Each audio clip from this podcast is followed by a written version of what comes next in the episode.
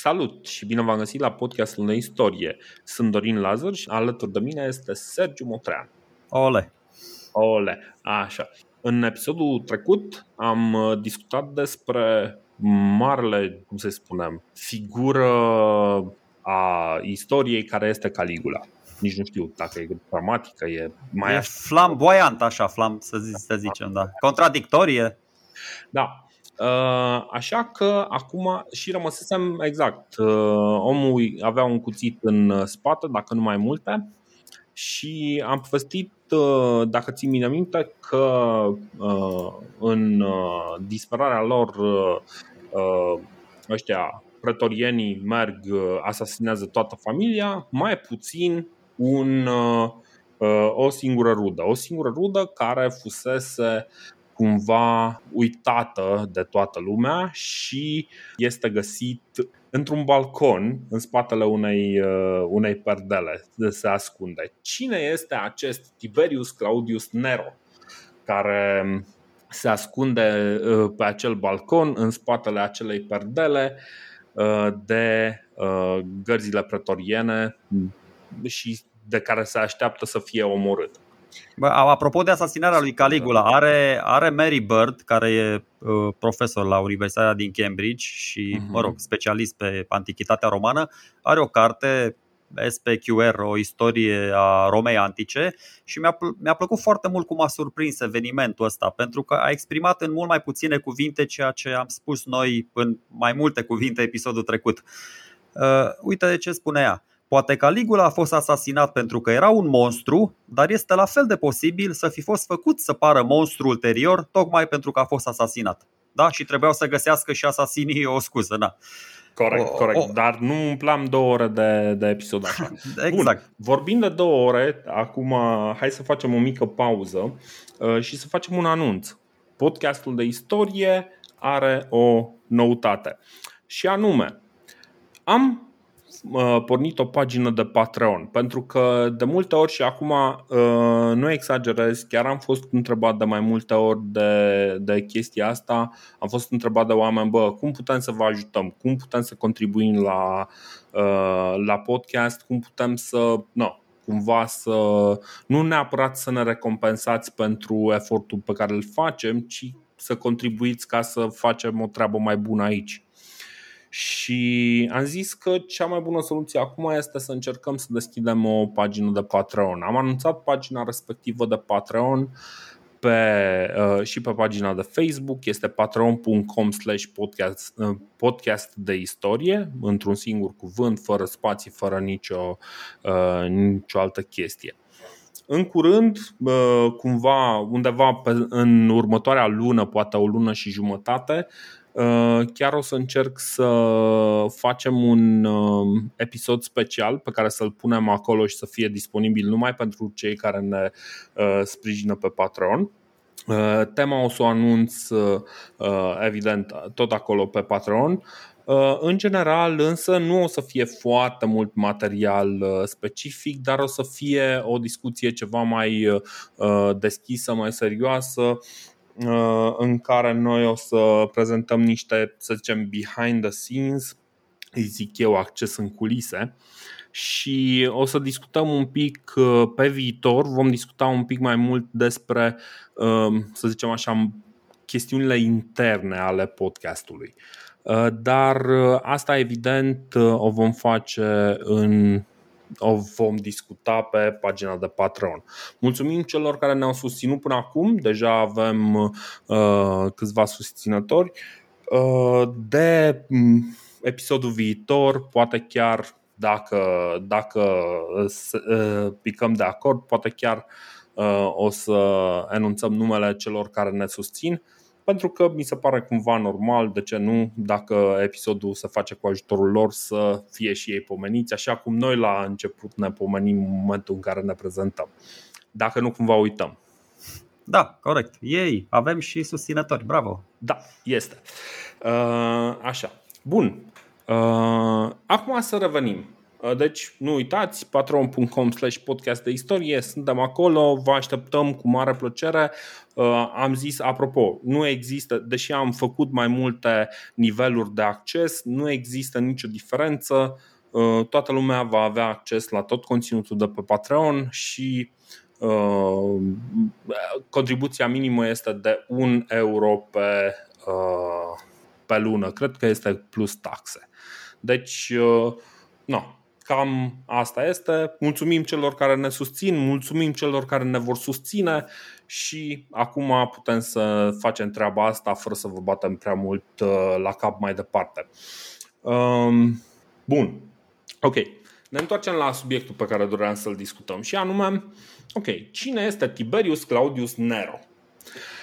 Tiberius Claudius Nero, care, cum ziceam, în acea fatidică zi se afla, era la teatru, s-a întors acasă și acasă s-a ascuns într-o cameră numită, nici nu știu, ia stai că aveam notat aici numele, Hermeum. După care, în momentul în care aude că îl caută gărzile pretoriene, se ascunde pe un balcon, după care un gardian pe nume Gratus, deci cumva mulțumiri, foarte interesant, îl descoperă în spatele unor perdele, îl salută ca imperator și după aceea îl aduce mai cu forța, mai cu binișorul, ca noul Cezar și Augustus în cazarma de lângă zidul porții Viminal. Bun, hai să vedem cine este acest Claudius. De ce este el atât de important încât să nu fie executat automat de către garda pretoriană și în același timp să fie salutat ca imperator și următorul Cezar și Augustus. Bun, până să începem, hai că tot două chifle, să știți că am dat și episodul trecut, dar foarte nevinovate. Prima am zis că între soția lui Drusus, Livia și Sejanus a fost un incest. Când e clar că nu a fost decât o aventură, adică nu era nicio relație de rudenie între ei. Da? Am zis că e incest? Nu, am zis eu, nu știu, așa, din inerție, din învolburare, nu din neștiință, da? Nu știu, eu am vrut doar să reamintesc cumva întâmplarea întreagă, mă rog, fără să insist pe ea, că o adusesem în discuție deja de acum 2 episoade și m-am încurcat în cuvinte. Na, se mai întâmplă, lost in translation.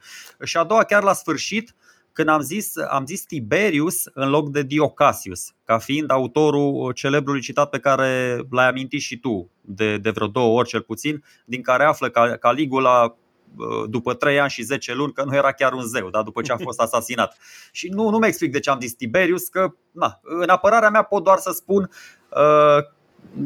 că, nu știu, aș putea invoca durata episodului, că după 2 ore și 40 de minute încep să mai zic și prostii. Așa că dacă vom ajunge iar la timp din ăștia enormi, nu știu, ori vom încerca să mai împărțim puțin apele, să împărțim și informația, că și la Claudiu sunt foarte, foarte multe lucruri de spus. Dacă reușim să le înghesuim pe toate într-un episod decent, din punct de vedere temporal, foarte bine. Dacă nu, o să facem episodul viitor, o să vorbim tot despre Claudius, pentru că e un personaj care merită mai mult decât un episod. Da. Tu din nou, tu n-ai făcut nicio greșeală. Mă rog, acum putem să ne întoarcem în prezent. Mă rog, tot în trecutul prezent, că timpul e relativ. Da, vorba lui Einstein. Tiberius Claudius Nero este născut la 1 august 10 înainte de Hristos. Ziceam noi că scăpăm de înainte de Hristos, dar nu scăpăm. Se naște în Comata, lângă Lugdunum, care e în Lyon de azi.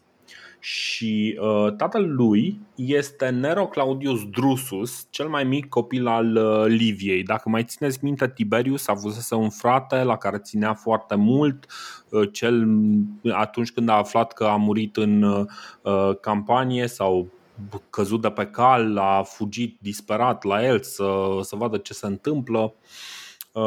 Acel Drusus, Nero, cel care a căzut de pe cal, da. Da.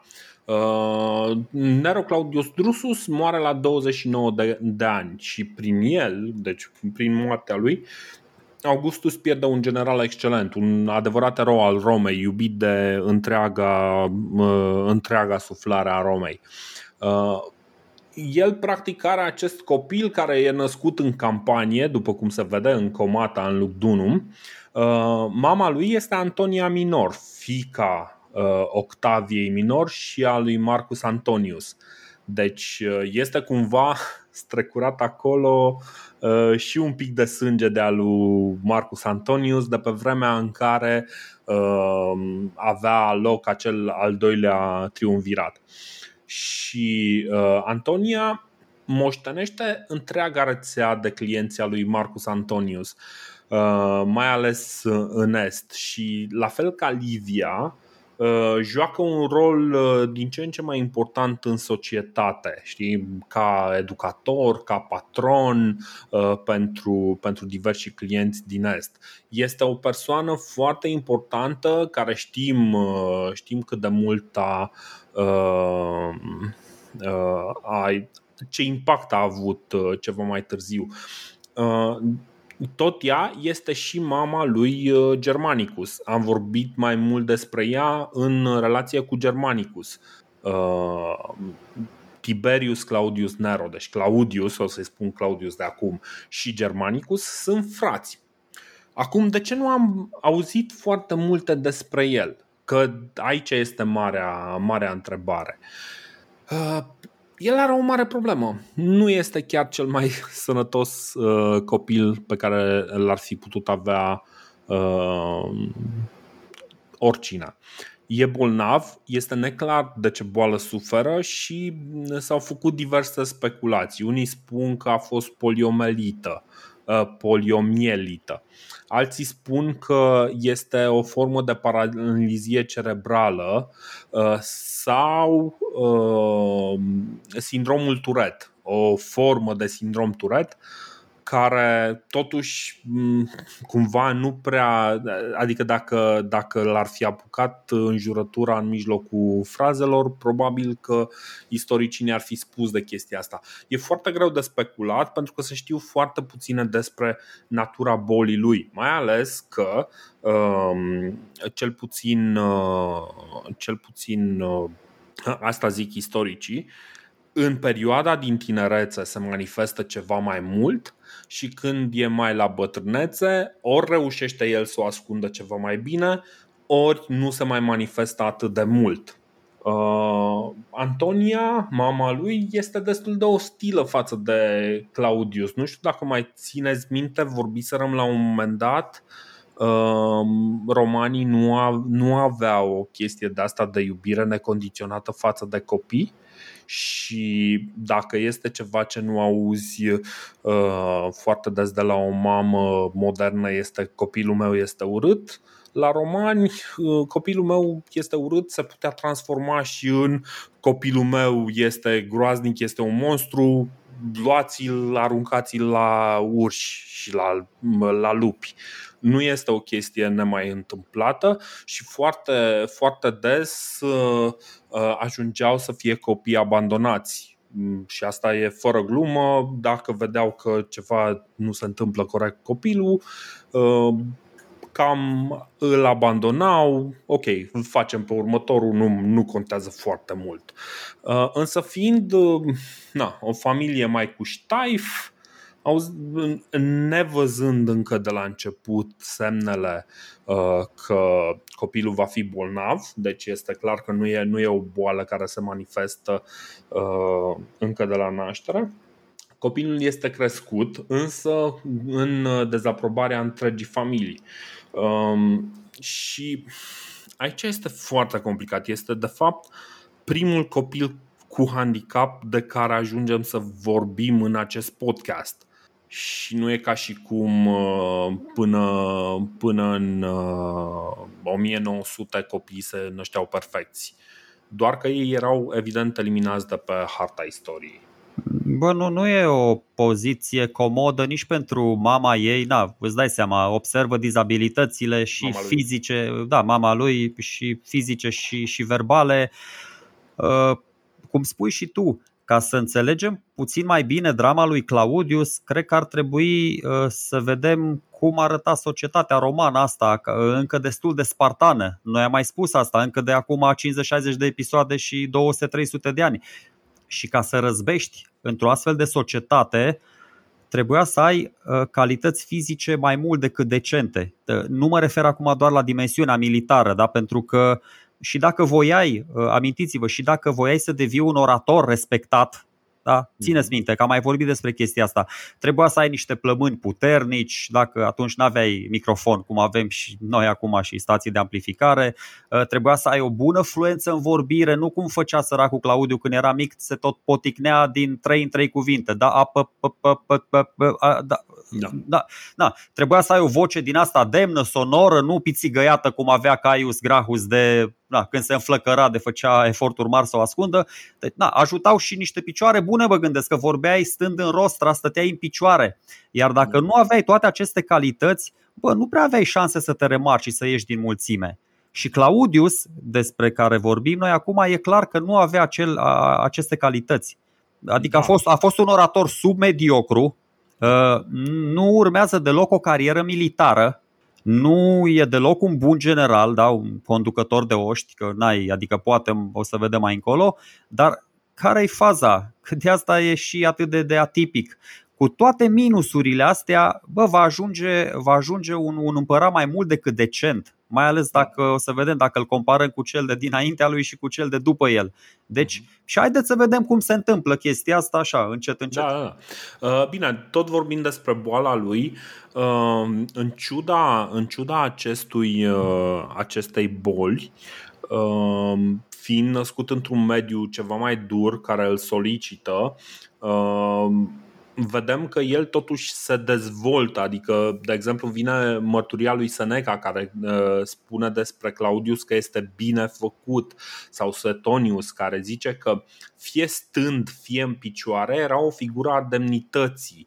Însă în momentul în care încerca să se miște, atunci se vedea că nu este foarte bine, nu reușește să-și coordoneze foarte bine mișcările.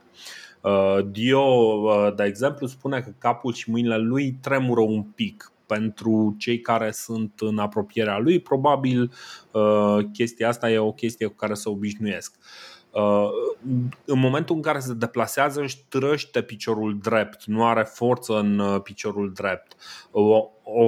O altă variantă pe care am auzit-o este, de exemplu, că el ar fi putut fi stângaci, dar sistemul de educație roman fiind atât de dur și atât de strict, a fost forțat să scrie și să, să facă totul cu mâna dreaptă, astfel încât chestia asta i-a dat peste cap toate instinctele, știi, toate instinctele naturale. Deși e un pic ciudat că, de exemplu, Tiberius este stângaci și el e cunoscut ca stângaci și e foarte puternic, nu are absolut nicio problemă, sau poate este ambidextru. Aici nu mi-e clar. Drama lui Claudius e foarte, cum să spun eu, e destul de adâncă la început, pentru că toți istoricii, Cassius Dio ne spune că maică-sa îl compară, îl numește un mic monstru. Da.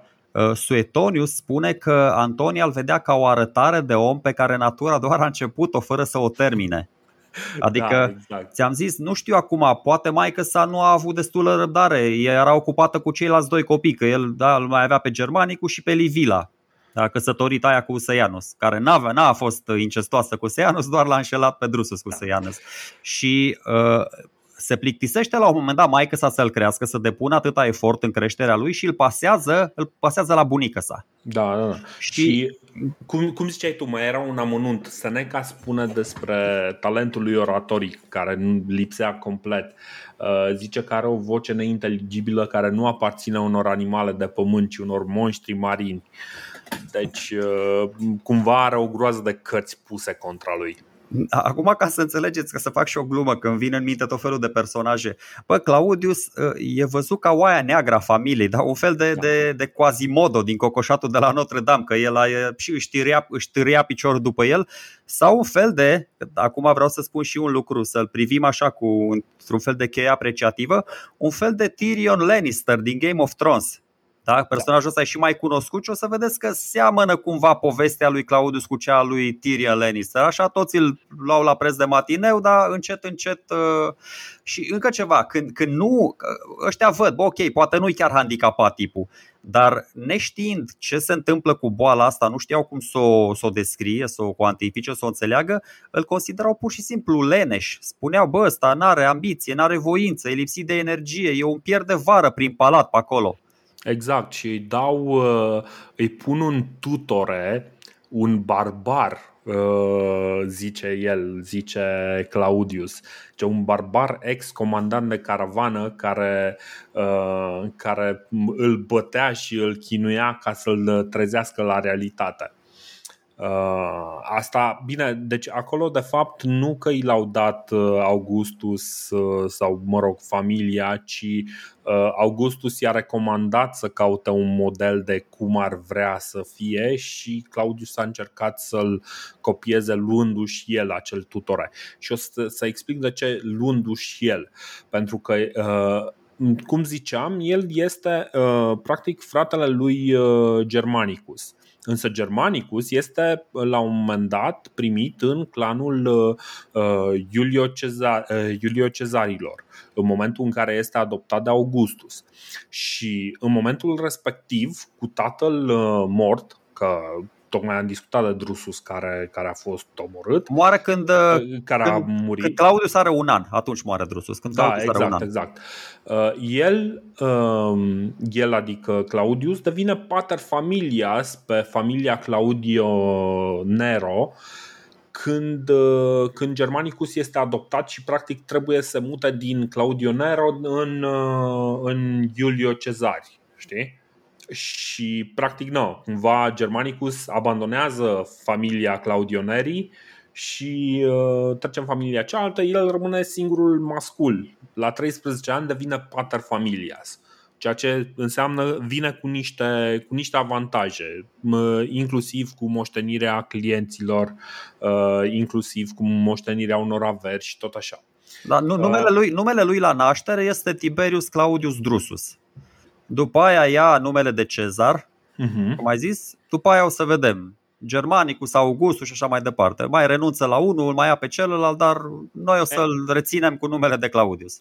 Evident, el rămâne în familia lui Augustus, pe lângă Augustus, chiar dacă practic locuia la el în casă. Așa că evident devine un fel de pion în planurile de familia lui Augustus. La 20 de ani, de exemplu, ar trebui să se căsătorească cu anume Emilia Lepida, dar treaba respectivă este, deci Lepida este abandonată pentru că tatăl ei, nu știu exact, e implicat într-un complot contra lui Augustus. Așa că Lepida a fost înlocuită cu fiica unui protejat de-a lui Tiberius, Marcus Furius Camillus, o tipă pe care o cheamă Livia Medulina Camila. Dar ea, chiar înainte de nuntă, s-a îmbolnăvit foarte tare și a murit fix în ziua nunții. Ce să mai zicem, o căsătorie foarte fericită. Așa că, a treia oară cu noroc, se căsătorește cu Plautia Urgulanila, al cărei tată servise cu Tiberius. Deja Tiberius era pe drumul de a fi el însuși princeps. Nu era încă, dar era pe drum. Al cărei tată a servit cu Tiberius în Balcani și câștigase niște decorații triumfale. Ce înseamnă acele decorații triumfale? Erau chestiile cu care înlocuise Augustus triumfurile pentru cei care făceau niște lucruri. Deci tatăl ei practic făcuse o chestie care i-ar fi dat un triumf, însă nu era parte din familia lui Augustus, deci nu primea triumf, dar primea decorații. niște decorații care să spună: da, uite, acest om a făcut niște lucruri extraordinare și care erau de fapt ca un triumf fără să faci triumful respectiv. Până să ajungă să-și unească destinele cu tipele astea de care zici tu, între disciplinarea aia fizică, da, făcută de inspectorul ăla de herghelie, de ce era el acolo, care era foarte dur cu el, Claudiu își descoperă niște calități. De la o vârstă fragedă descoperă că îi plac disciplinele liberale, îi place istoria, îi place filozofia. Și aici se întâmplă o chestie interesantă care o să aibă o înrăurire asupra destinului Claudius. Având în vedere că Octavian și Titus Livius erau buni prieteni, da, Titus Livius, autorul legendarei Ab Urbe Condita, legendare că e plină de legende, nu de alta. Dar da, e și plină de adevăruri. Da, și plină de adevăruri. Nene Augustus se roagă pe Pompeian, că așa îl alinta când era supărat pe el, să îl ia sub aripa lui pe Claudiu și să-i dea niște meditații la istorie. Deci, da. Deși dacă e să ne luăm după Caligula, Titus Livius era un istoric prost. Și ok, cumva Titus Livius e un nume mai sonor și se prea poate să fie avut mai multă influență asupra lui Claudius, dar mai sunt și alți meditatori pe care îi are pe acolo prin palat. Apropo, și palat. Palat vine de la Palatin, da, una din cele 7 coline ale Romei, că tot sar de la una la alta. Îl amintesc, vreau să mai amintesc doar un meditator foarte șmecher, se numește Atenodorus Cananites, pe care îl menționează și Suetonius, vorbește și Pliniu cel Tânăr despre el. E un tip super, super doxat, foarte influent în epocă, deși nu prea vă spune nimic numele ăsta. E prieten și cu Strabo, colaborează și cu Cicero la niște opere despre morală, de oficii, cred că. Și Cicero are numai cuvinte de laudă despre el. Bine, el fiind și un stoic, o să-l influențeze și pe Seneca mai târziu. Din păcate, Atenodorus ăsta moare când Claudius are vreo 16 ani, că el ajunsese deja la peste 80, de-aia a fost contemporan și cu Cicero. Însă apucă să-i transmită niște idei din astea filozofice foarte faine, care, mă rog, la vârsta aia mintea omului e ca un burete și reține multe chestii. La 12, 13, 14, 15 ani e util să... Și o să vedeți, apropo de un tutore bun lângă un potențial principe, o să vedem la următorul principe cât de mult contează să ai lângă tine un tip înțelept și echilibrat care să te povățuiască și să-ți strunească puțin caracterul și temperamentul. Da. Cum ziceai tu, e preocupat de diverse obiective de astea, diverse materii mai liberale. E preocupat nu doar de istorie, dar pe istorie este destul de cunoscut, publică în greacă. Și aici mi se pare foarte interesant și chiar am scris zilele trecute. Claudius, din familia cea mai puternică din Roma, care este stăpânitoarea a jumătate din lumea cunoscută, scrie cărți științifice în limba greacă. Este o chestie la care ar trebui să ne gândim în momentul în care le mai reproșăm românilor că se apucă să scrie în engleză. El publică în greacă pentru că asta e limba științifică din acea epocă. Și ăsta e motivul pentru care el publică în greacă și nouă ne e destul de ușor, pentru că limbajul științific, într-adevăr, e mult mai ușor de stăpânit într-o singură limbă și îl transferăm, așa cum s-a văzut cu greaca, îl transferăm în știința modernă. În fine, deși nu era ușor pentru că grecii aveau alt alfabet, nu era chiar fără la ureche. Noi cu englezii de bine de rău împărțim alfabetul latin, e mai simplu pentru noi. Da. Publică în greacă 20 de cărți de istorie etruscă, el fiind un urmaș, căutându-și în arborele genealogic, el este viță etruscă și atunci scrie 20 de cărți de istorie etruscă, urmată de 8 de istorie cartaginiană. Și de ce face asta? Face asta pentru că în momentul în care scrie o istorie romană, în care acoperă perioada 44-3 înainte de Hristos, la insistențele Liviei și Antoniei scoate anii celui de-al doilea triumvirat, pentru că acolo erau prea multe chestii deranjante la adresa lui Augustus, care încă trăia. Apropo, pentru că treaba asta se întâmpla înainte de anul 12, mă rog, anul 14. În anul 14, când moare Augustus, Claudius are 23 de ani.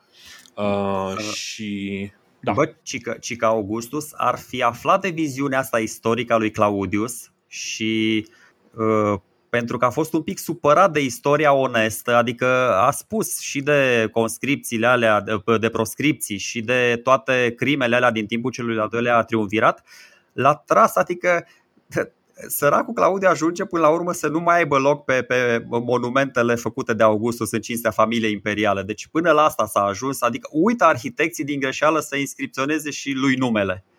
Da, exact. Doar pentru că ăsta are curajul să fie un istoric modern și să spună: bă, uite, așa s-a întâmplat. Adică e totuși bunicul meu Marcus Antonius, nu poate să dispară din istorie. Dar Octavian, cu damnația o memorie, a zis: bă, nu se poate, bă, nu există Marcus Antonius, ce-i cu tine? Ne poate, trezește-te, nu există, bă.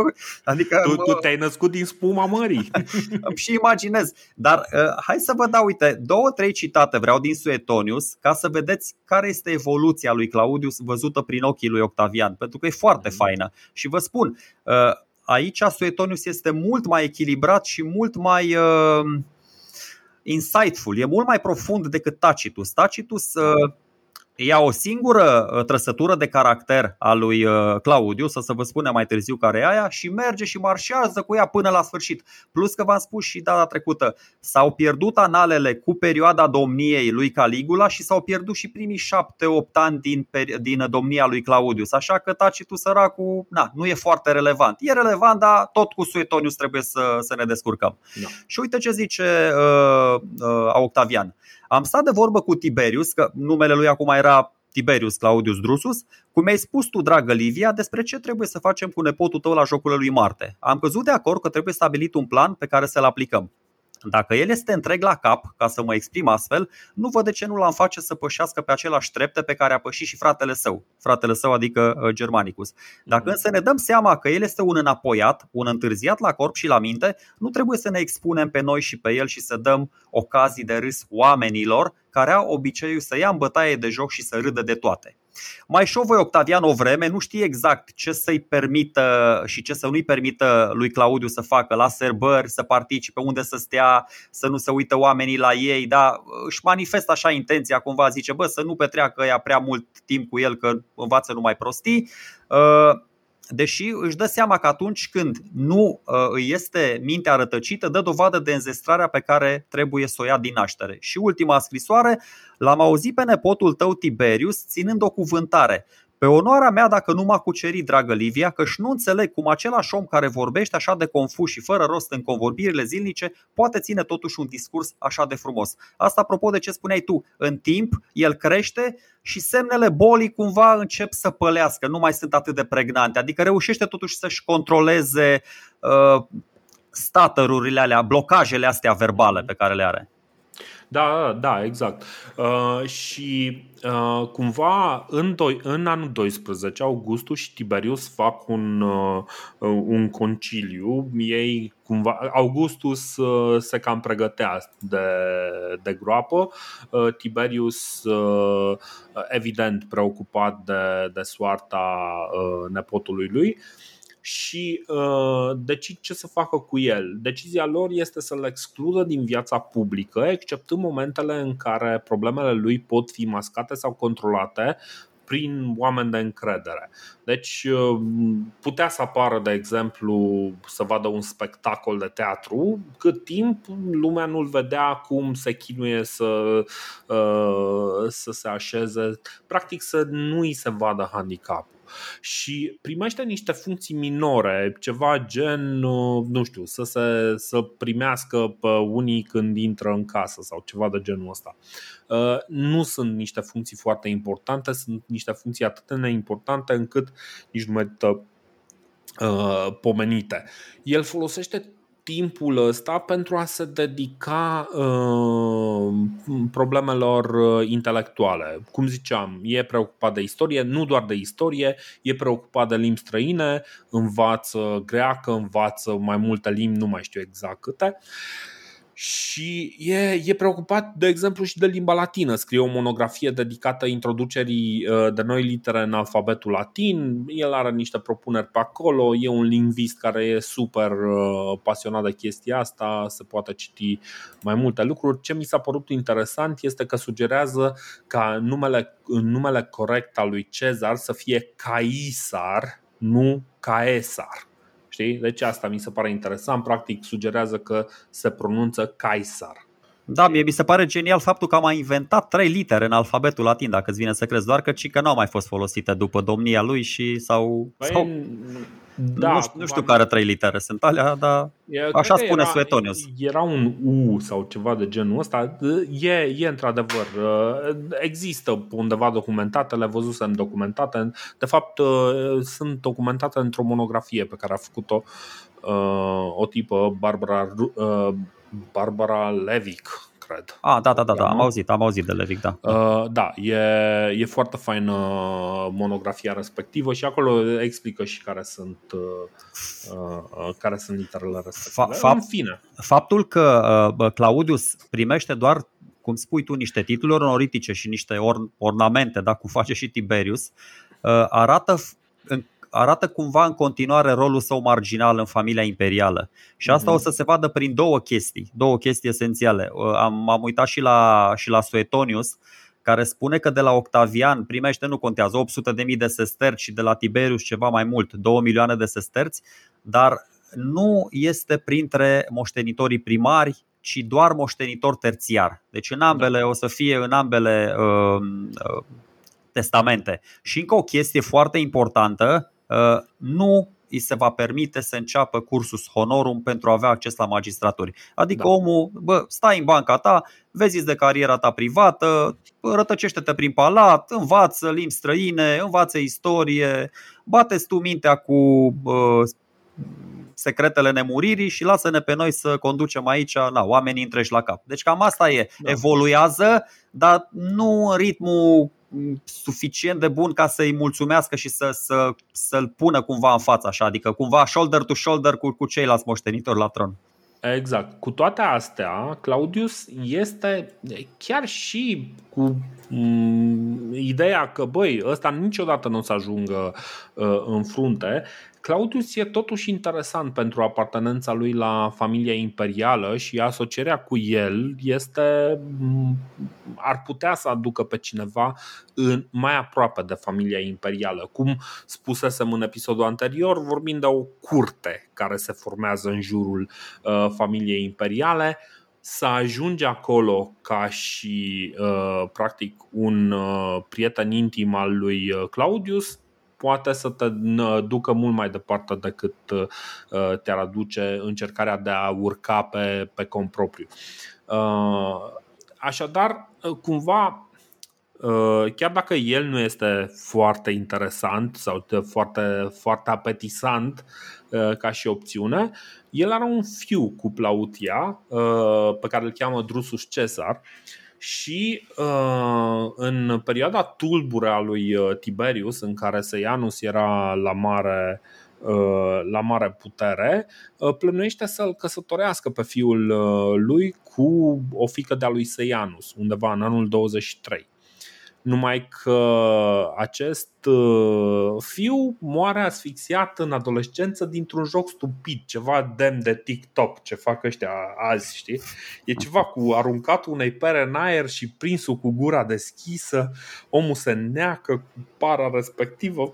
O chestie de asta absolut tâmpită, ceea ce numai un copil nu foarte inteligent ar putea să facă.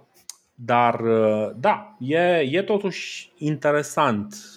Cu toate astea, chiar dacă fiul lui dispare din peisaj destul de repede, clar, dramă pentru Claudius. Deci ăsta, uite, mă gândesc că poate fi și ăsta motivul pentru care Tiberius îl cheamă pe Caligula la Capri, nu pe Claudius. Claudius cumva fiind asociat, nu știu, putea să se încuscrească cu Sejanus. Mm-hmm. Mă rog, dar oricum bine, cum zici? Tiberius oricum, uitându-se la ce capacitate de ce gravitas are Claudius, a zis: na, știi ce, mai bine mă uit la ăștia mai tineri să văd ce pot ei, că ăsta nu știu dacă poate să facă. Tiberius nu prea are încredere în Claudius, nu neapărat că nu are încredere personală, că are încredere că e familie, dar nu are încredere să-i lase responsabilități atât de mari pe care el însuși, de care el însuși vrea să scape, nu îi le lasă pe mâna lui Claudius. Deși să știi că sunt cel puțin 3 decrete în favoarea lui Claudius date de senat în timpul lui Tiberius. Nu știu, 2 sau 3. Printr-un al face, nu știu, îi oferă funcția de augur, ceva, funcție sacerdotală. Ba nu, asta e pe vremea lui Augustus. Dar pe vremea lui Tiberius este un incendiu și iar de casa lui Claudius. Și senatorii se oferă să-i o repare cu banii statului. Și aici intervine Tiberius și spune că va suporta el pierderile, ceea ce mi se pare, nu știu, mie mi se pare un gest foarte extrem de corect și extrem de nobil. Adică zice: bă, stai un pic, de ce să dăm din banii din avutul obștesc, să-i dăm banii ăstuia că el e mai bătut în cap? Lasă că suport eu banii, e în regulă, nu trebuie să dați voi bani. Și al treilea, vrea senatul să-i se ofere cumva puteri consulare, așa, dar fără să fie consul. Un fel de struț-o cămilă, să-l bage și pe el în senat acolo, un fel de formă fără fond, așa. Adică să ai puterea, dar să n-ai funcția. Din câte înțeleg, ei nu vreau să-l adauge în consiliu consular sau nu mai știu exact cum îi spunea. Că erau mai mulți foști consuli. Așa, ba da, corect. Da, despre asta este vorba, care erau ca un fel de sfetnici pentru princeps. Indiferent la ce s-a gândit senatul, că voiau să-i ofere puteri consulare, că voiau să-l bage în acest consiliu, Tiberius s-a opus la acest decret. Uh-huh. Și tot așa, Suetonius spune că motivația lui Tiberius ar fi fost imbecilitatea lui Claudius. Na, acum, da. No comment aici. Bine, acum Claudius nu știu ce să zic, pentru că ce urmează în viața lui ne arată că nu e neapărat un individ nefuncțional. Și poate că tocmai asta, poate el într-adevăr chiar se luptă cu handicapul lui și reușește să facă mai mult decât alții ar fi putut să facă, dar este din ce în ce mai activ. După ce divorțează de Urgulanila pe temei de adulter și, mai interesant, cu suspiciune de crimă, el se căsătorește cu anume Aelia Paetina, undeva în 27 sau 28, o rudă îndepărtată de a lui Sejanus. Pe perioada lui Sejanus se dă un pic la fund, stă în anonimat, nu face foarte multe valuri. De asta investigațiile lui Tiberius legate de complotul lui Sejanus, care pun vizorul pe întreaga familie, aripă de familia lui Germanicus, Claudius e de neatins. Claudius practic a zis: nu, eu mă preocup aici, scriu o istorie a Romei, scriu eu alte chestii, n-avea nicio treabă cu toate conspirațiile astea, toate intrigile de la curte. Și din cauza asta este pur și simplu, nu este nici măcar luat în considerare ca un eventual pericol pentru Tiberius. Și treaba asta arată că uneori, dacă îți ții capul jos și îți vezi de treabă, lumea chiar nu se ia de tine, știi? Deci cam asta e. E perioada în care Tiberius era foarte paranoic și cam executa familia încet, încet. Putem să vedem lucrurile așa cum le zici tu și e cel mai probabil să fie adevărat. Sau, uite, mă gândesc acum la o chestie. Data trecută noi am spus despre Caligula că era stăpânul disimulării, da? Nu era un sclav, un servitor mai bun decât el și un stăpân mai rău. Deci ajunsese să-și disimuleze foarte bine comportamentul când era pe insulă cu Tiberius. Bă, nu te poți gândi la chestii, nu ai putea presupune că Claudius a fost un și mai bun disimulant decât Caligula? Adică nimeni nu l-a băgat în seamă, sau el a fost prost așa pe bune, adică nici n-a încercat să pară altcumva decât era cu adevărat. Nu, deci și Suetonius și cam toată lumea spune că ăsta, Claudius, chiar se izolează. Deci el nu merge cu Tiberius la Capri, nu are nimic de împărțit cu el. Din contră, ce remarcă toată lumea este că se dedică altor activități mai puțin intelectuale. Știi că el practic singurul lucru pe care putea să-l facă, să mai meargă la arenă ca spectator, să se uite la jocurile care se mai dau pe acolo.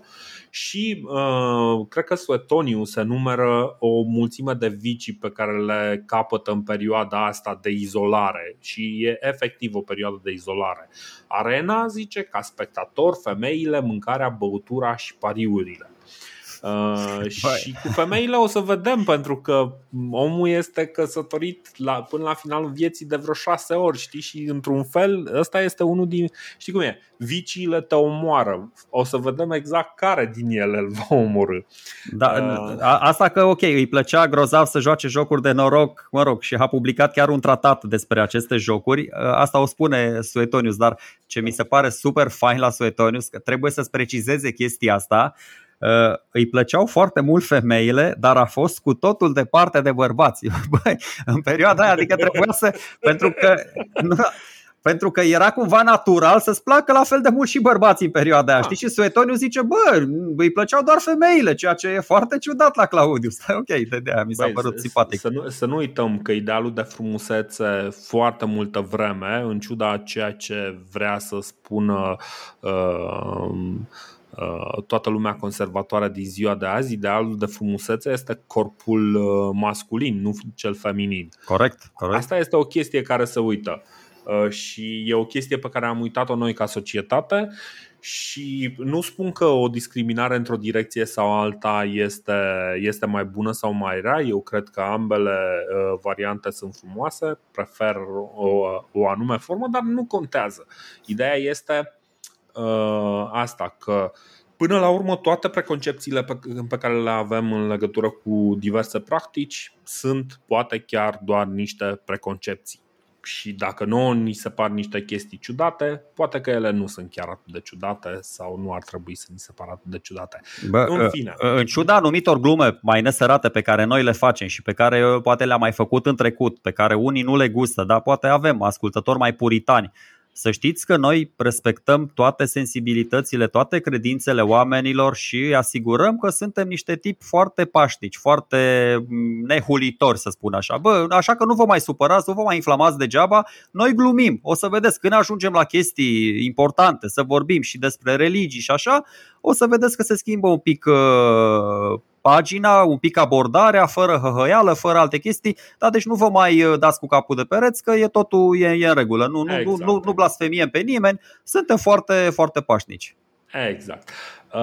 Și nu este creștinește să te uiți în ograda altuia să-l judeci. Bun. Dar din punctul ăsta de vedere eu sunt pe aceeași pagină cu Claudius, da? Și mie îmi plac foarte mult femeile și sunt cu totul departe de bărbați. Deci e ok.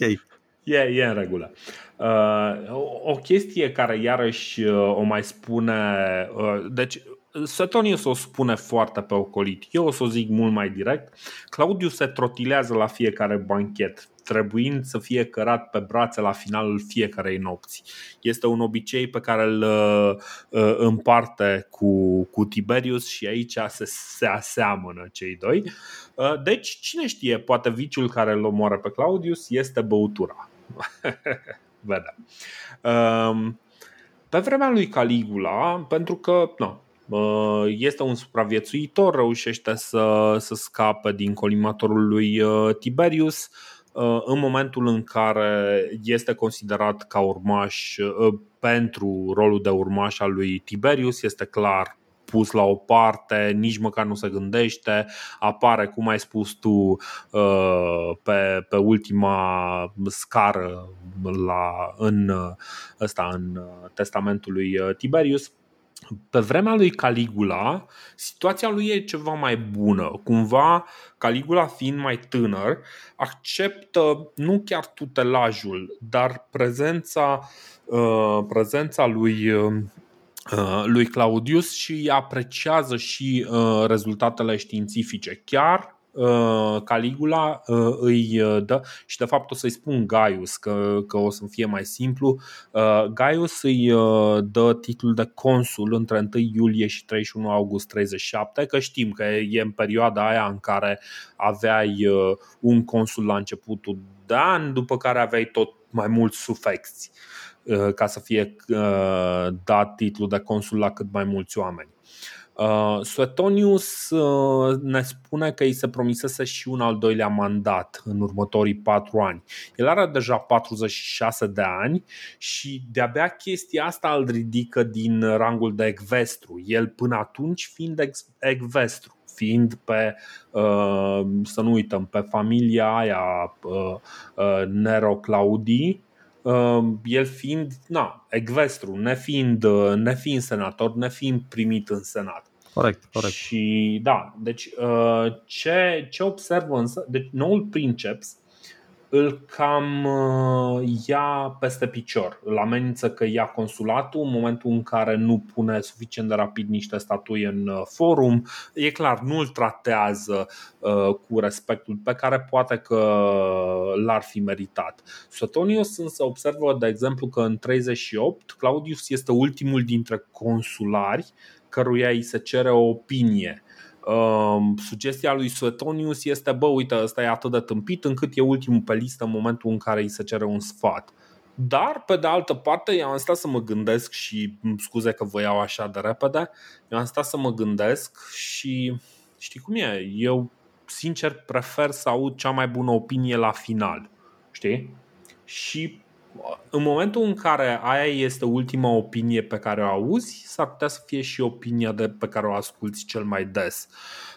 Tot despre relația între Gaius și Claudius este vorba și în episodul ăla, în momentul în care Gaius este în campania de Perin și apare Claudius. Gaius este foarte supărat pe Claudius că, și consideră că nu este un copil ca să vină unchiul după el. Rezultatul este comic, în sensul că Claudius i-a aruncat în râu cu tot cu haine, dar faptul că Gaius este atât de supărat pe prezența lui Claudius arată că el are o oarecare autoritate asupra lui Gaius. Păi indiscutabil, normal. Păi, eu văd un pic alt cumva lucrurile, sau mă rog, n-aș pune prea mult preț pe ceea ce face Caligula. Să nu uităm că sunt primele 6 luni de domnie, alea în care el încerca să le facă la toți pe plac, și îl acuză pe nedrept pe Claudius, pentru că până la urmă este colegul lui de consulat. Dacă ăla n-ar fi pus, pe lângă faptul că a avut doar 2 luni la dispoziție, 2 luni, deci 2 luni în cap, poate, nu știu, n-au ajuns, n-a terminat ăla de gravat statuile, capul să le schimbe acolo, deci pur și simplu n-au fost gata, adică ok, bă, că nu te-ai mișcat mai repede, dar Caligula acum era la nivelul la care, nu știu, arunca cu banii în toată lumea, încerca să aibă o reputație cât mai bună, ca să aibă ce să strice după aia. Faptul că Claudiu reușește să rămână totuși destul de aproape de el și după aia și reușește să se țină de la distanță de toate zecile de comploturi și conjurații și așa de după, bă, arată din nou, cum să zic, nu neapărat inteligență, dar arată un pic de flair din partea lui Claudiu. Da, și da. Din nou, Caligula nu e atât de nebun precum îl cred oamenii, pentru că o să ajungem poate mai târziu când o să vorbim ce se întâmplă prin provincii. Apropo de surse, una dintre surse care prezintă perioada asta și finalul de domnia lui Caligula și începutul de domnia lui Claudius este Filo din Alexandria. Filo din Alexandria conduce o delegație. N-am apucat să mai spunem episodul trecut, dar o bag acum așa printre. Conduce o delegație de greci din Alexandria care se duc la Roma, la Caligula. Bă, și iese de acolo destul de nervos, adică sunt cam pe poziții contrare cu Caligula. Și cu toate astea nu-i omoară, adică zice, bă, nu pot să vă ofer chiar ce vreți voi, mai sunt și niște evrei pe acolo, trebuie să aibă și ei niște drepturi, niște avantaje comerciale. De aia spun, Caligula este ok, e cum vreți voi, dar nu e atât de Toloma cum îl prezintă ăștia. Dacă făcea niște lucruri, v-am mai spus și cu Ptolemeu. Nu l-a ucis pe Ptolemeu pentru că avea toga purpurie cu auriu. Nu, da. L-a ucis pentru că Ptolemeu devenise foarte puternic și ieșea de sub tutela romanilor și așa ar fi făcut toți, nu doar Caligula. Adică depinde, trebuie să tot așa, să înțelegem foarte bine epoca și să vedem, și așa cum spui și tu, deocamdată Claudius, că se schimbă un pic paradigma, este primul împărat, ca să vedem, vine și este mai bătrân decât următorul care își termină regnul. Și de cel dinainte și de cel de după, da, e normal. Bă, apropo, încă ceva, că tot așa la Tiberiu și la Caligula, ce se întâmplă? Se trece cumva de la să mă urască, dar să mă asculte. Că uite, Suetonius spune așa despre Tiberius, da, oderint dum probent, să mă urască, dar să mă asculte. Și îi atribuie lui Caligula zicala asta, oderint dum metuan, da, să mă urască câtă vreme le e frică. Și vedeți, asta se întâmplă, exact asta se întâmplă la Caligula. Bă, când îl urăști pe cineva și nu ai curajul să-l înfrunți, nu o să se întâmple nimic bun pentru tine. Pentru că îl urăști, nu faci nimic, asta e, n-are ce să se schimbe, dar nu faci nimic, nu se întâmplă nimic. Senatorii până la urmă și pretorienii au curaj să treacă peste sentimentul ăsta de frică și să facă ceva și să-l asasineze pe Caligula. Dar la altceva vreau să spun.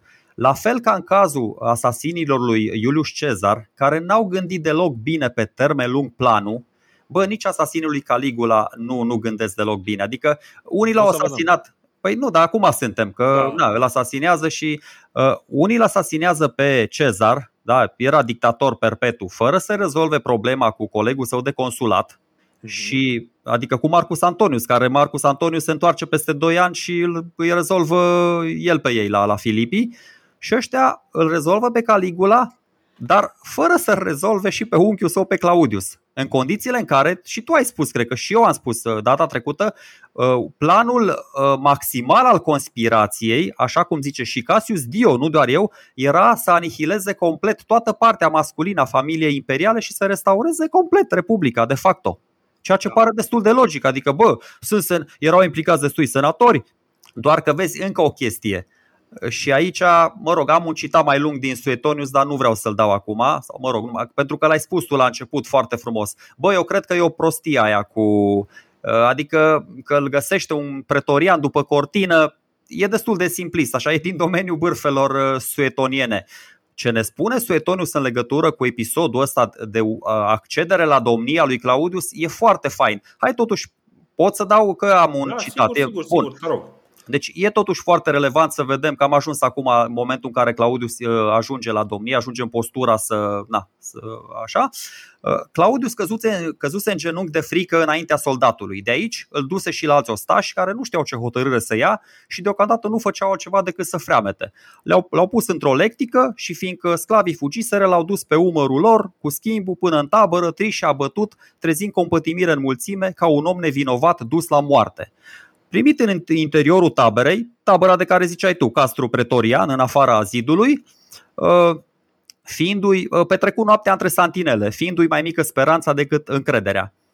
Căci consulii cu senatul și cohortele urbane ocupaseră forumul și capitoliul pentru a restabili vechile libertăți. Chemat și Claudius în senat de un tribun al poporului ca să-și dea cu părere asupra evenimentelor, el răspunse că este reținut prin violență și forță. Dar în ziua următoare, senatul, fiind șovăielnic în realizarea vreunei acțiuni din cauza nehotărârii și diversității părerilor și fiindcă mulțimea care îl înconjura îl cerea pe Claudius ca unic conducător, el lăsă ca soldații înarmați să depună jurământul numele lui și promise fiecăruia câte 15.000 de sesterți. Este cel dintâi dintre cezari care și-a cumpărat cu bani fidelitatea soldaților.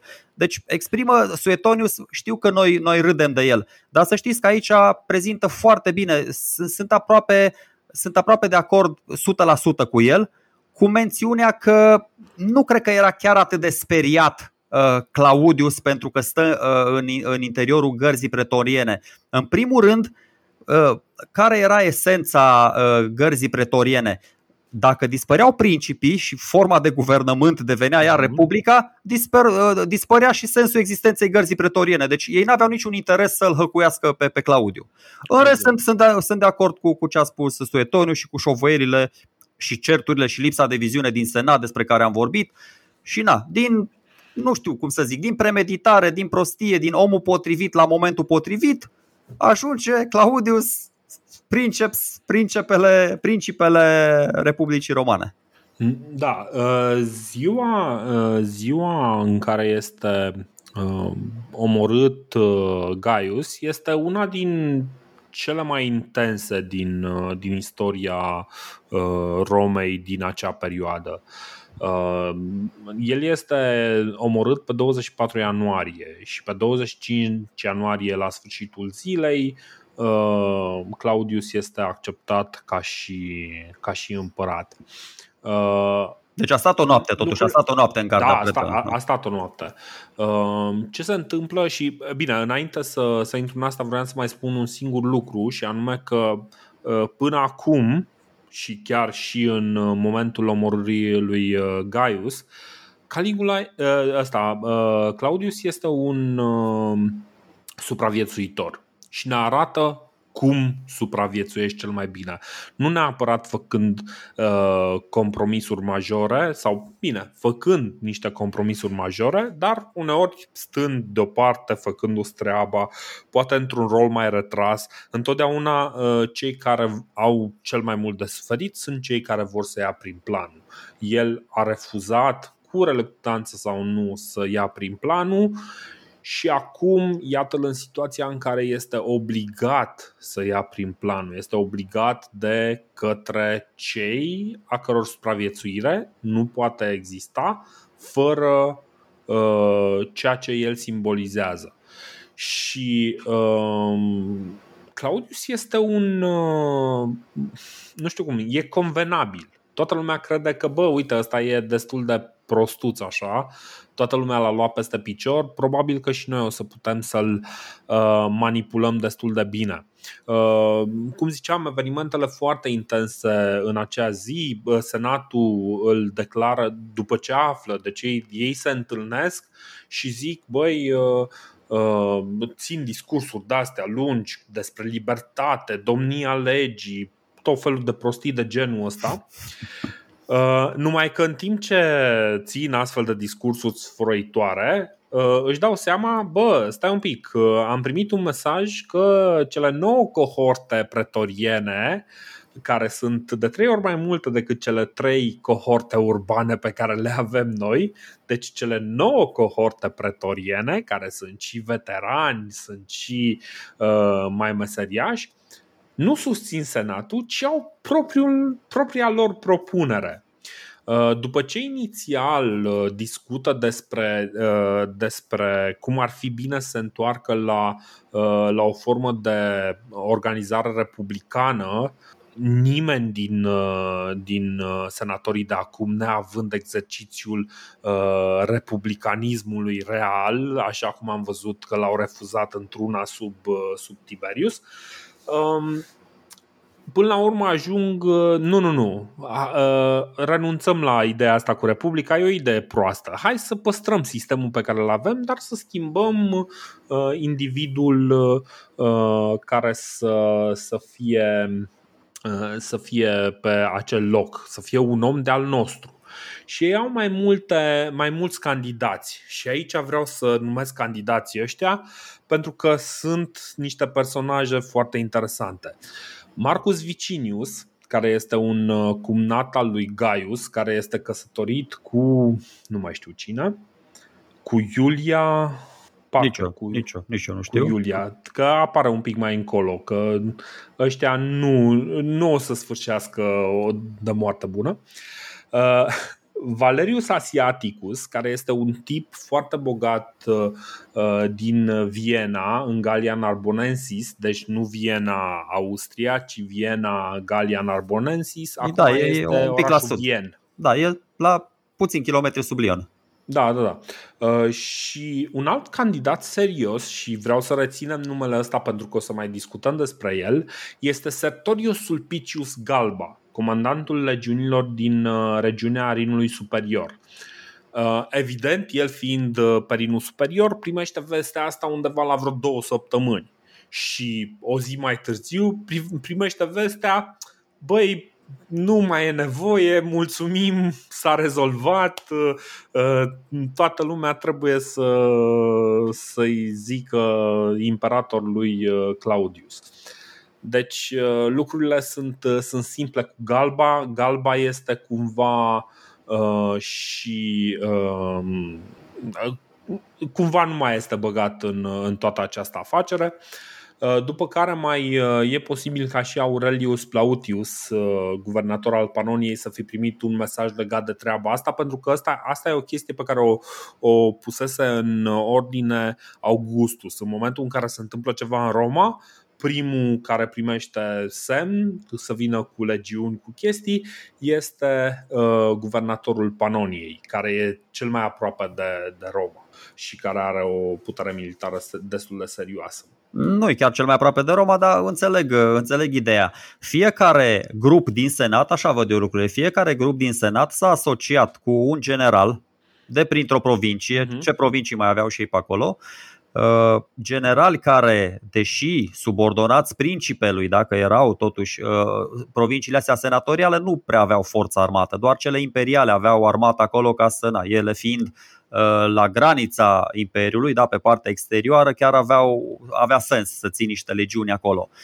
Și până să-l aleagă pe Claudius, până să vedem ce s-a întâmplat în astea două zile, fiecare a încercat să-și promoveze. Sunt multe nume, știu, și o să mai apară. Ăștia o să tot încerce, adică o să execute comploturi și în anul 43, și în anul 44, și în anul 45, și în anul 46, și toți ăștia, deci o să se tot ducă. Dar inițial și-au dat și ei seama că stai un pic, că nu e chiar așa de rea poziția noastră. Îl lăsăm pe ăsta un pic să-și rupă gâtul. Teoretic, apropo de ce zici tu, eu am mai văzut povestea asta cu reluctanța. Eu am văzut-o și la Tiberius. Nu vreau până a vrut. Până să ajungă împărat Claudius, el a văzut. L-a prins vreo 23-24 de ani princeps, l-a prins pe Octavian. L-a prins princeps pe toată durata domniei pe Tiberius. L-a mai prins aproape 4 ani pe nepotul său pe Caligula.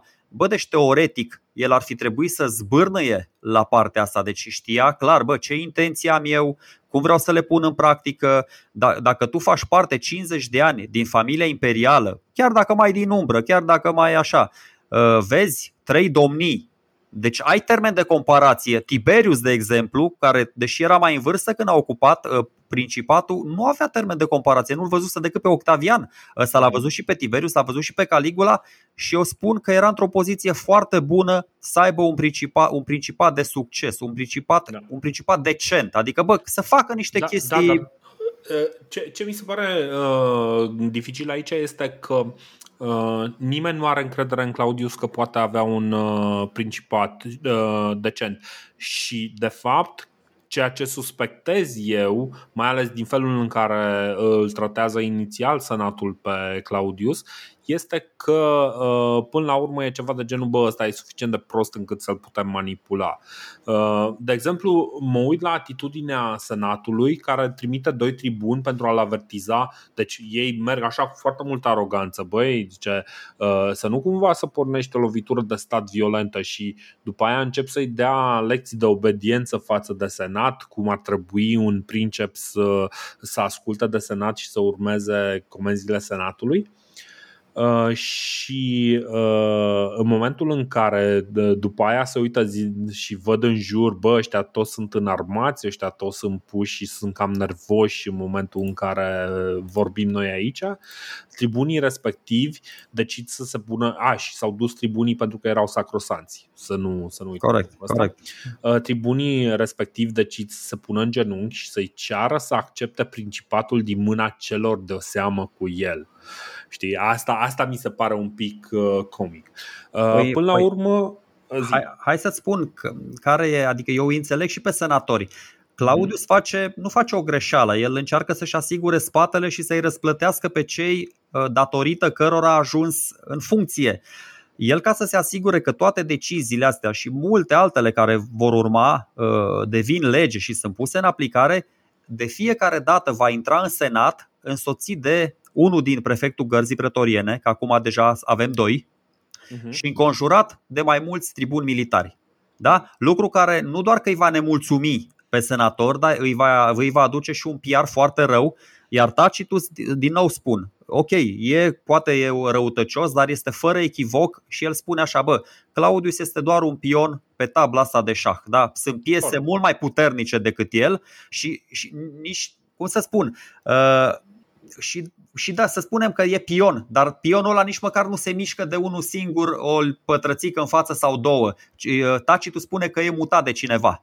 Da. Și pentru o chestie asta, adică asta devine perspectiva dominantă la Tacitus. El nu are deloc o părere bună despre Claudius și spune că este cârpa oamenilor din jurul lui, a curții, exact, a femeilor, a gărzii pretoriene. Asta e viziunea lui Tacitus. Noi vă spunem cum îl vede pe Claudius.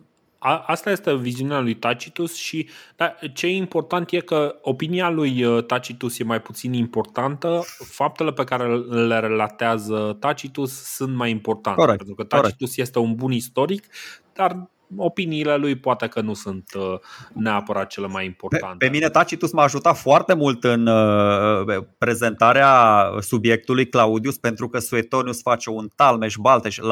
Suetonius n-a auzit de cronologie, în primul rând, săracul. El nu știe ce e cronologia. Tacitus măcar, da, corect, când bârfești, când bași dume din astea de la palat, cine cu cine, nu știu ce și cu câți, normal că nu-ți mai trebuie cronologie. Nu mai contează în ce ordine le faci. După plecarea delegației senatului, gata pretoriană depune un jurământ de loialitate lui Claudius. E salutat ca imperator și primesc un donativ. Din câte înțeleg eu, asta s-ar putea sursa mea să fie greșită, donativul e de undeva de 20.000 de sesteți.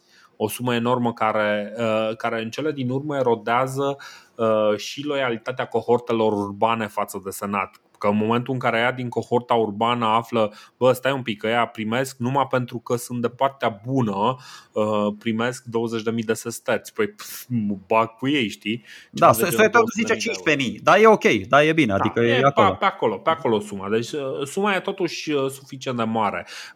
Ca să vă faceți o imagine, ca să ții un sclav, era undeva între 6.000 și 10.000 de sesteți. Bun, ascultă-mă un pic, deci 15.000 de sesterți de la fiecare, sau 20.000 de sesterți de la fiecare pretorian, da? Uh-huh. Claudius a primit în urma testamentului lui Octavian 800.000 de sesterți și în urma testamentului lui Tiberius a primit 2 milioane de sesterți. Deci avea de unde. Lasă că avea de unde. Omul avea din top să le dea. Da, stai mă, a dat 20.000 de sesterți la fiecare. Alea erau 9 cohorte. 9 cohorte înseamnă câteva mii de oameni. Păi nu, 9 cohorte înseamnă, stai, o cohortă 450, da, 4.000 de oameni, da. 4.000 de oameni ori 20.000, se fac vreo 1 milioane. Zici tu? Nu, cam așa era, sau? Nu, cam vreo 1 milioane zic eu că se fac, nu? 8, 9 milioane? 15.000 de sesterți ori 4.000 de oameni? Sunt vreo 60 de milioane, puii mei. Sunt vreo 60 de milioane, uite, vezi? Nu prea ne pricepem la matematică, dar mi-am apucat de istorie. Ok, deci e clar că n-a dat din banii lui, atunci înseamnă că a dat din banii statului, din banii trezoreriei. A dat din banii pe care o să-i primească. Ce mi se pare mult mai interesant este că după ce acceptă lucrul ăsta și practic pretorienii merg pe miza, în joc e existența gărzii, care dispare dacă se termină cu principatul. Claudius e o relație simbiotică. Claudius știe că depinde, puterea princepsului stă numai și numai în garda pretoriană. Garda pretoriană știe că existența ei are sens doar în momentul în care există un princeps și e bine să fie ăla pe care l-au ei la ei în casă. Și atunci totul este în regulă. În momentul în care senatul vine și încă mai vrea să negocieze, Claudius rămâne ferm și spune în felul următor, zice, eu nu-mi doresc puterea, dar nu pot să dau înapoi. Am promis, am zis. Și e ceva de genul, le-am promis chestia asta, nu pot să. Acum știi cum e. Băi, n-aș mânca un pui fript, dar acum dacă am promis, mănânc și un pui fript. Dacă mi l-a spus în farfurii, eu ce să fac? Exact, știu eu ce să vă trebuie. Acum știu cum e, dar e atât de bună tocana, nu putem refuza. Se întoarce în cazarma de pe colina Palatină și cheamă senatul acolo. Nu se duce în senat. De fapt, el ajunge să mai viziteze senatul doar după vreo 6 luni, ceva de genul ăsta. Deci nici măcar nu are de gând să se ducă în senat. Și printre primele decizii pe care le iau, senatul confirmă toate puterile lui Augustus, Tiberius și Gaius le confirmă pentru Claudius. Inițial Claudius e iar jocul ăsta pe care l-au învățat de la Augustus, refuză o parte din ele, dar le acceptă fix pe alea care contează. De exemplu, refuză pater patrie, știi, dar îl ia un an mai târziu când vor ăștia să-l omoare și a zis, bine, acum dați-mi și pater patrie. Știi, ceva de genul ăsta.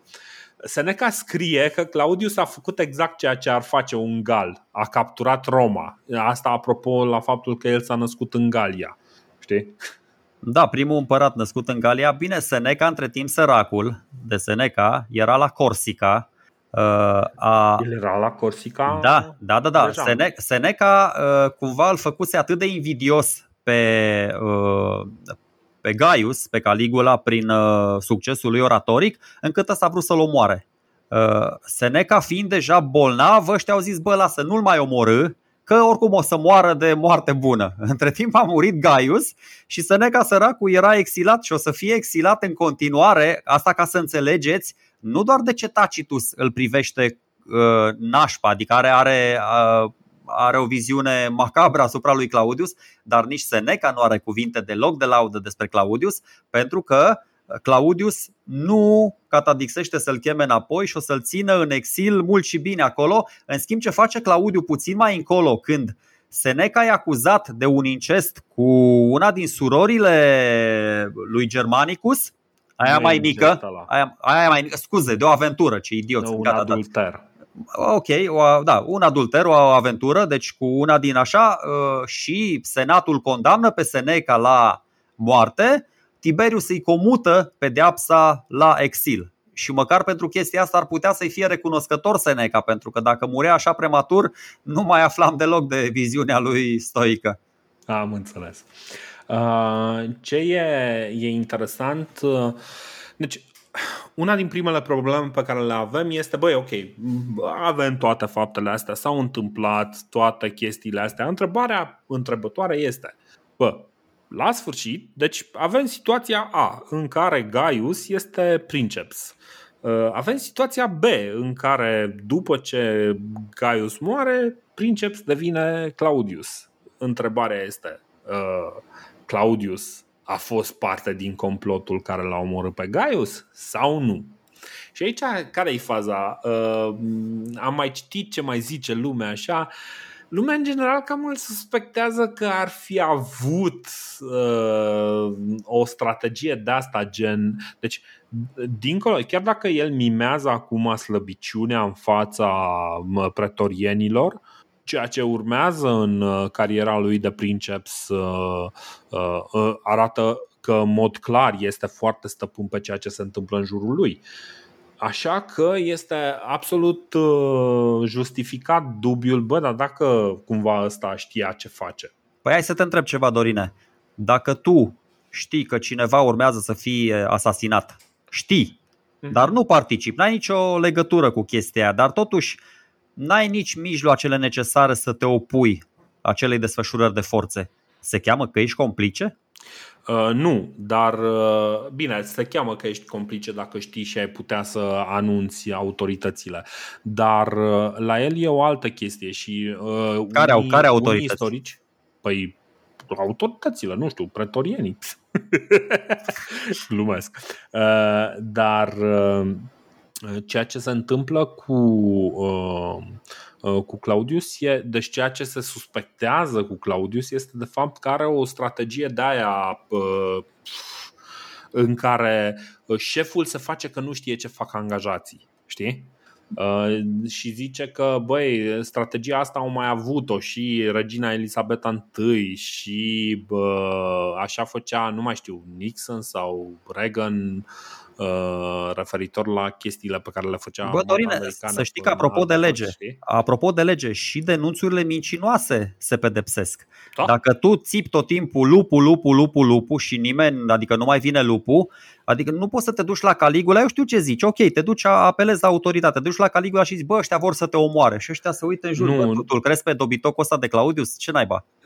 Bine, dar ce sugerează istoricii ăștia e că nu doar că el știe, ci este implicat în mod direct și toată mișcarea aia cu pretorienii care îl găsesc în spatele perdelei e de fapt o chestie regizată, orchestrată de ei, pentru că el... Aia e clar o legendă. Da. Știi? Nu, dar zic așa, știi? Deci toată această mișcare că Claudius ajunge la pretorieni este mult prea convenabilă. Asta zic, da. Știi? Deci cumva istoricii îl mai suspectează că el totuși ar fi în control, că el de fapt e o chestie premeditată pe care a gândit-o acolo. Păi bun, dar hai să spunem că n-a premeditat nimic. Spunem care era altă rudă a lui Caligula pe care ar fi putut să o pună ăștia principe. Deci să spunem că păi nu mai era niciuna, că au omorât tot. Tocmai, nu mai era niciuna, să zic. Păi, deci... Da, dar știi cum e? Întrebarea este... Claudius, văzându-se în această situație și văzând că Gaius face tot felul de prostii, a luat el decizia să ducă acest complot? Sau el este doar o piesă în complotul ăsta, știi? Aia e întrebarea. Păi hai să vedem ce face mai încolo.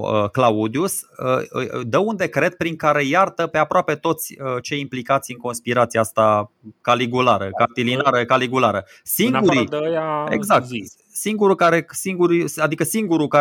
care sunt pedepsiți sunt capul răutăților, Cassius Chereia și încă 2-3 oameni, da? Dar asta pentru că oamenii ceruseră moartea lor. Și pentru că trebuia să dea totuși un exemplu, nu putea să zică, bă, stai un pic, l-am omorât pe Gaius, ok, eu v-am iertat, dar nu se face, adică trebuie să dau un exemplu. Da, și mai e încă o chestie. Oamenii sunt revoltați în momentul în care află că Gaius este omorât. Sunt atât de revoltați încât ăsta Asiaticus, de care vorbeam un pic mai devreme, iese cu o gașcă de-a lui să intimideze pe aia care ies să-și arate oprobriu în piața publică și spune că îi ține, îi intimidează.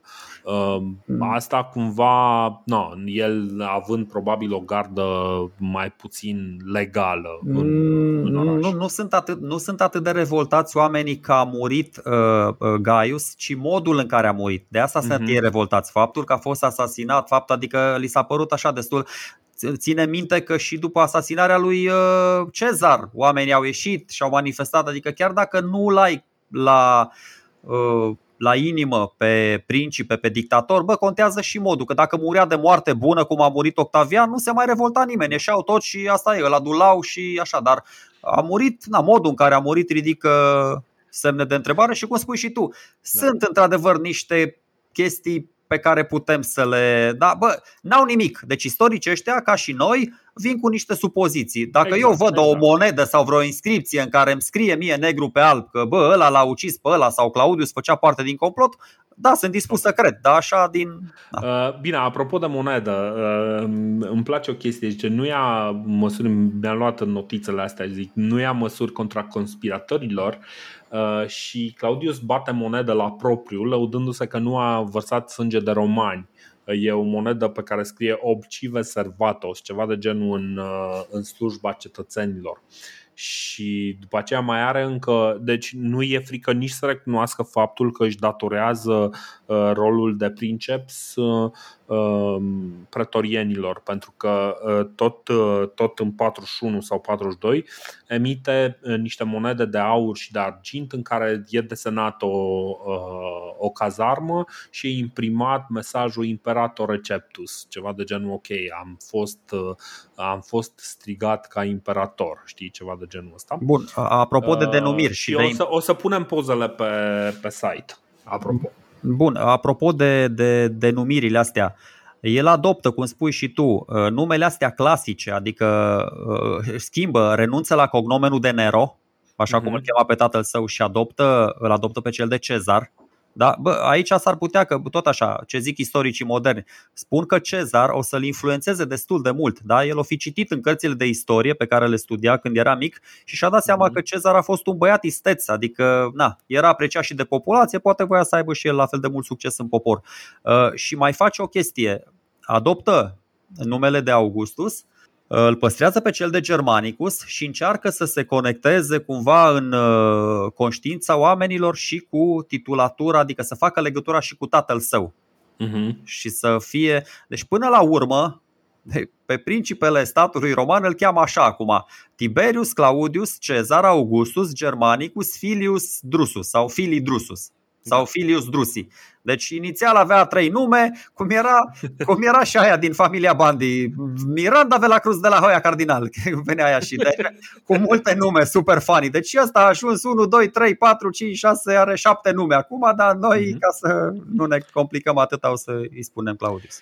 Da, ce mai e, deci chiar dacă el are în spate sprijinul armatei, o mare problemă a oricărui om care preia conducerea la un moment dat este problema legitimității. Și odată luând toate aceste titluri, motivul pentru care ia toate aceste titluri, inclusiv Augustus, inclusiv, sunt tocmai pentru a-și reconfirma în fața mulțimii legitimitatea. Pentru că el are câteva pete în CV-ul lui și mai ales în CV-ul familiei regale. Pentru că, în teorie, moștenitorii de drept al lui Gaius sunt surorile lui Gaius, nu Claudius. Și de asta Claudius încearcă să justifice cât mai mult poziția. Insistă pe legăturile lui cu Augustus. Primul lui pas este să o deifice pe Livia.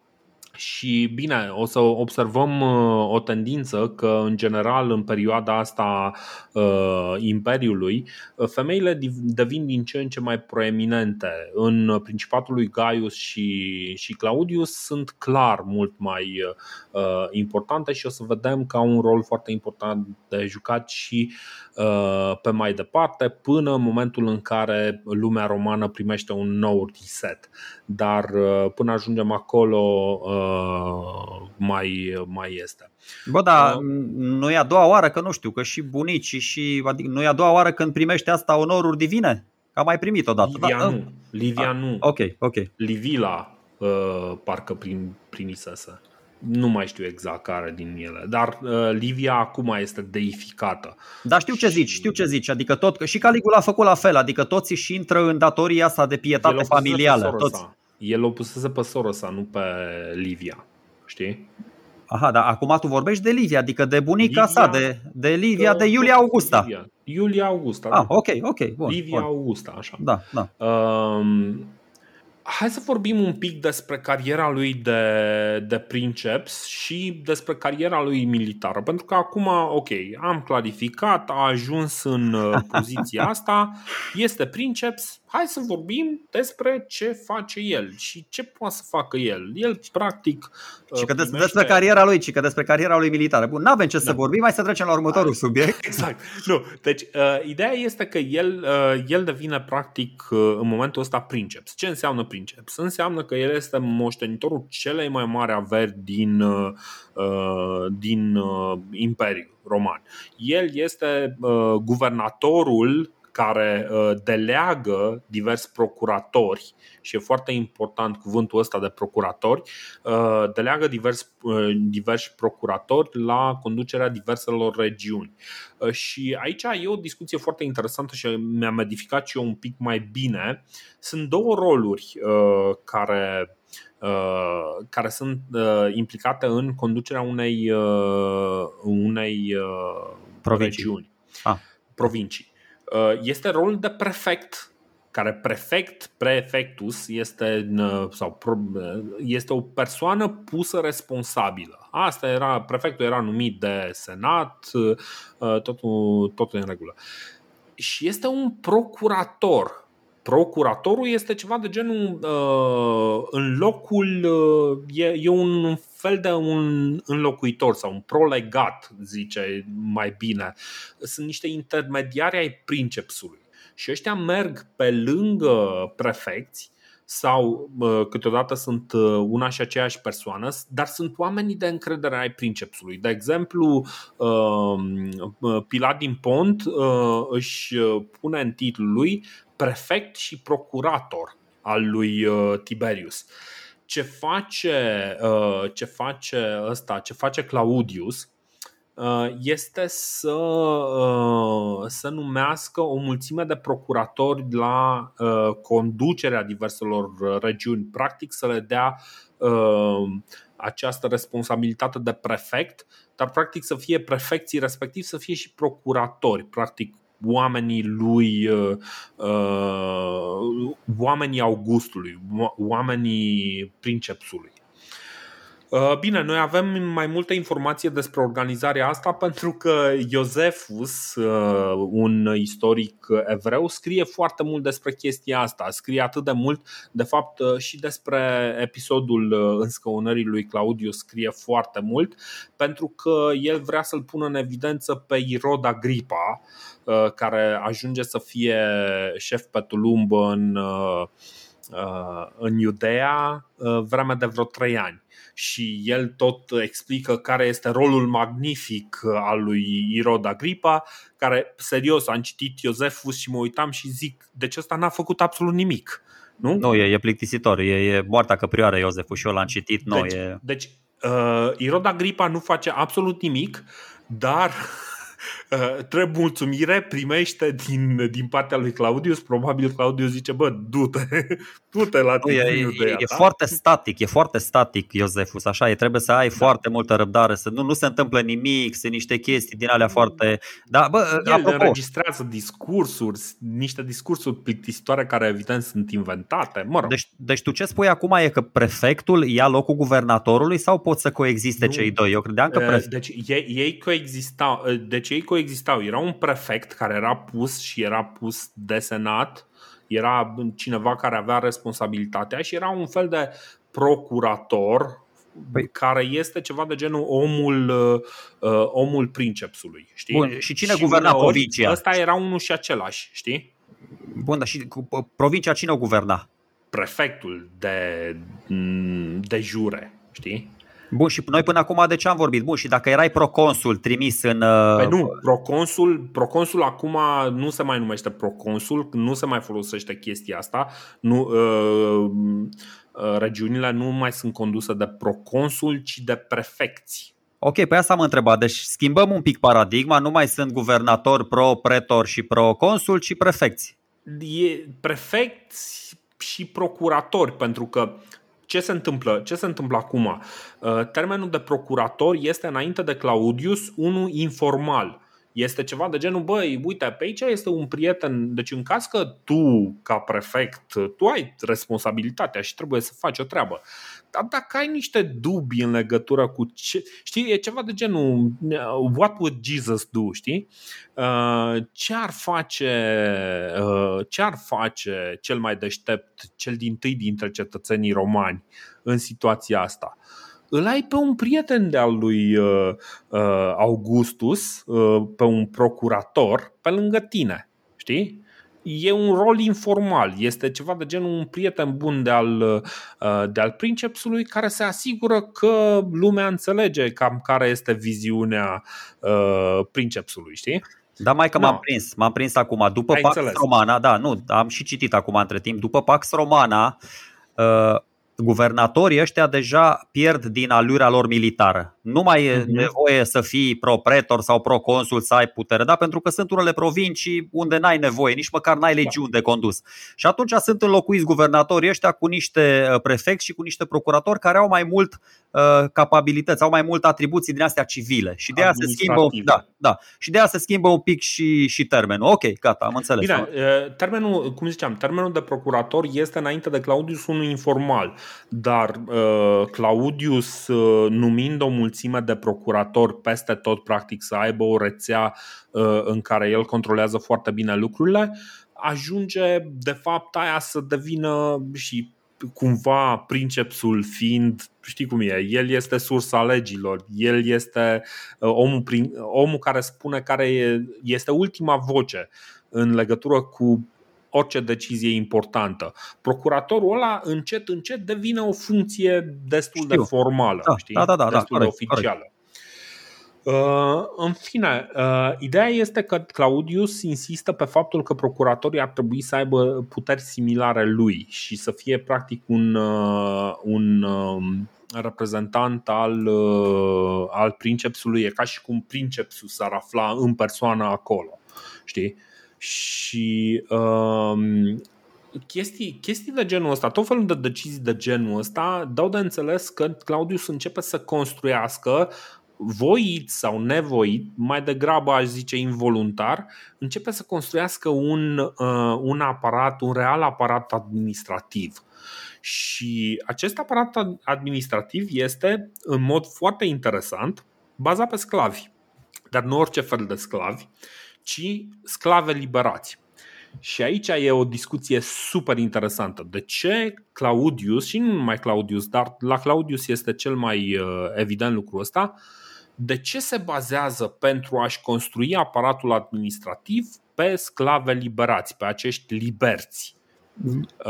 Păi se bazează dintr-un motiv foarte simplu. Ăștia fiind sclave liberați, nu aveau drepturi de cetățeni și nu aveau nici ambiții politice. În consecință, în momentul în care aveai nevoie de cineva care să n-aibă ambiții politice, pentru că știa că nu poate să le satisfacă, să depindă de cel care îi dă puterile pe care le are, adică de patronul lui, în cazul ăsta de princeps, deci practic să-i fie în mod natural loial princepsului, da, ai un fost sclav care își datorează eliberarea lui Claudius în cazul ăsta. Băi, în teoria e perfectă dreptate. Doar că vezi tu, oamenii sunt imprevizibili. Oamenii sunt oameni întotdeauna, clar. Și orice om are ambiții personale. Poți să fii tu sclavul lui Pește și eliberat. O să vedem și la Claudiu. Dintre toți oamenii lui, dintre toți sclavii eliberați, jumătate. De fapt, cuvântul de ordine este încredere. El crede că genul ăsta de oameni poate să aibă cea mai mare încredere. Dar până să ajungem la sclavii eliberați și la aparatul administrativa lui Claudius, o glumă vreau să mai spun, a lui Suetonius, ca să nu o uit și să rămânem așa, ne spune că, își face el datoria față de toată familia, le organizează la ăștia jocuri, serbează zile de naștere, familie, bunici, așa, și ajunge la Marcus Antonius și zice așa: nici pe Marcus Antonius nu l-a lăsat fără onorul și fără un semn de recunoștință, pe care și-a manifestat-o printr-un edict în care arăta că dorește să sărbătorească ziua de naștere a tatălui său Drusus și a bunicului său Antonius. Bun. Și acum gândiți-vă că asta mi se pare genială. Deci săracul Octavian, cred că, nu știu, se prăsucește cenușa aia în urnă când aude ce grozăvii face, adică nepotul lui. Ce damnați, o memorie frățică. Deci familia ta îl reabilitează complet după numai 2 generații pe dușmanul tău de moarte. Asta ca să înțelegeți cumva ironia sorții și a istoriei. Deci după 2 generații vine Claudius și îl reabilitează complet pe ăsta. Octavian a rămas mască. De aia spuneam ce se întâmplă atunci cumva cu ramura lui Marcus Antonius. Octavian nu i-a omorât chiar pe toți urmașii și uite, fetele lui Marcus Antonius au dus mai departe seminția. Ca și idee, cred că dacă, de exemplu, Claudius ar fi fost mai versat nu doar în istorie, dar și în fizică, ar fi legat la cenușa lui Augustus un dinam și ar fi produs energie electrică. Nu? Bine, și cu această glumă în minte, eu zic că este un punct foarte bun să ne oprim, pentru că orice subiect am abordat mai departe o să ne mai ia încă pe atâta. Ne auzim în episodul viitor, în care o să vorbim despre ce se întâmplă pe plan militar în Imperiu. O să vorbim despre câteva din realizările lui Claudius pe plan social, în construcții, în administrație. Dar mai ales o să vorbim probabil de, așa cum am avut o telenovelă la Tiberius, așa cum am avut numai partea de telenovelă în cazul lui Gaius, o o să avem parte și de telenovelă în cazul unei persoane care este, să zicem, puternic pasionată de băutură și femei pentru toți băieții mei. Bă, eu vreau să termin cu așa. O fabulă. Voiam să zic mai de mult asta cu, dar se potrivește cel mai bine la Claudius, e o fabulă a lui George Topârceanu. Așa. Zice că de mult odată un pitic s-a însurat cu o văduvă bogată, ce fusese măritată cu un om mare de stat sau cu un mare om de stat. Și-o fi dus ea altădată o viață mai tihnită, dar la urmă și piticul a făcut-o fericită. Și morala lui Claudius, morala este asta: cu muncă și cu răbdare poți face cât unul mare. Și este exact ce va face Claudius de acum înainte, cu muncă și cu răbdare. Și o să vorbim în episodul viitor ce face el, da, pentru că el așteaptă 3 principate până îi vine rândul, deci are răbdare. Și când îi vine rândul, pune osul la treabă și muncește încetișor, încât să facă lucrurile puțin mai bine de cum erau înainte. Că n-a reușit în toate domeniile, și cine reușește, adică să fim serioși acum. Dar Dumnezeu e martor, sau Jupiter e martor că a încercat. Exact. Bun. Până atunci, cei care vreți să ne sprijiniți, nu uitați, patreon.com/podcastdeistorie. Suntem acolo, vă așteptăm și sperăm ca pe viitor să vă putem oferi și niște conținut în plus. Și altfel ne auzim în 2 săptămâni. Mulțumim, ceau! Eu, Claudius.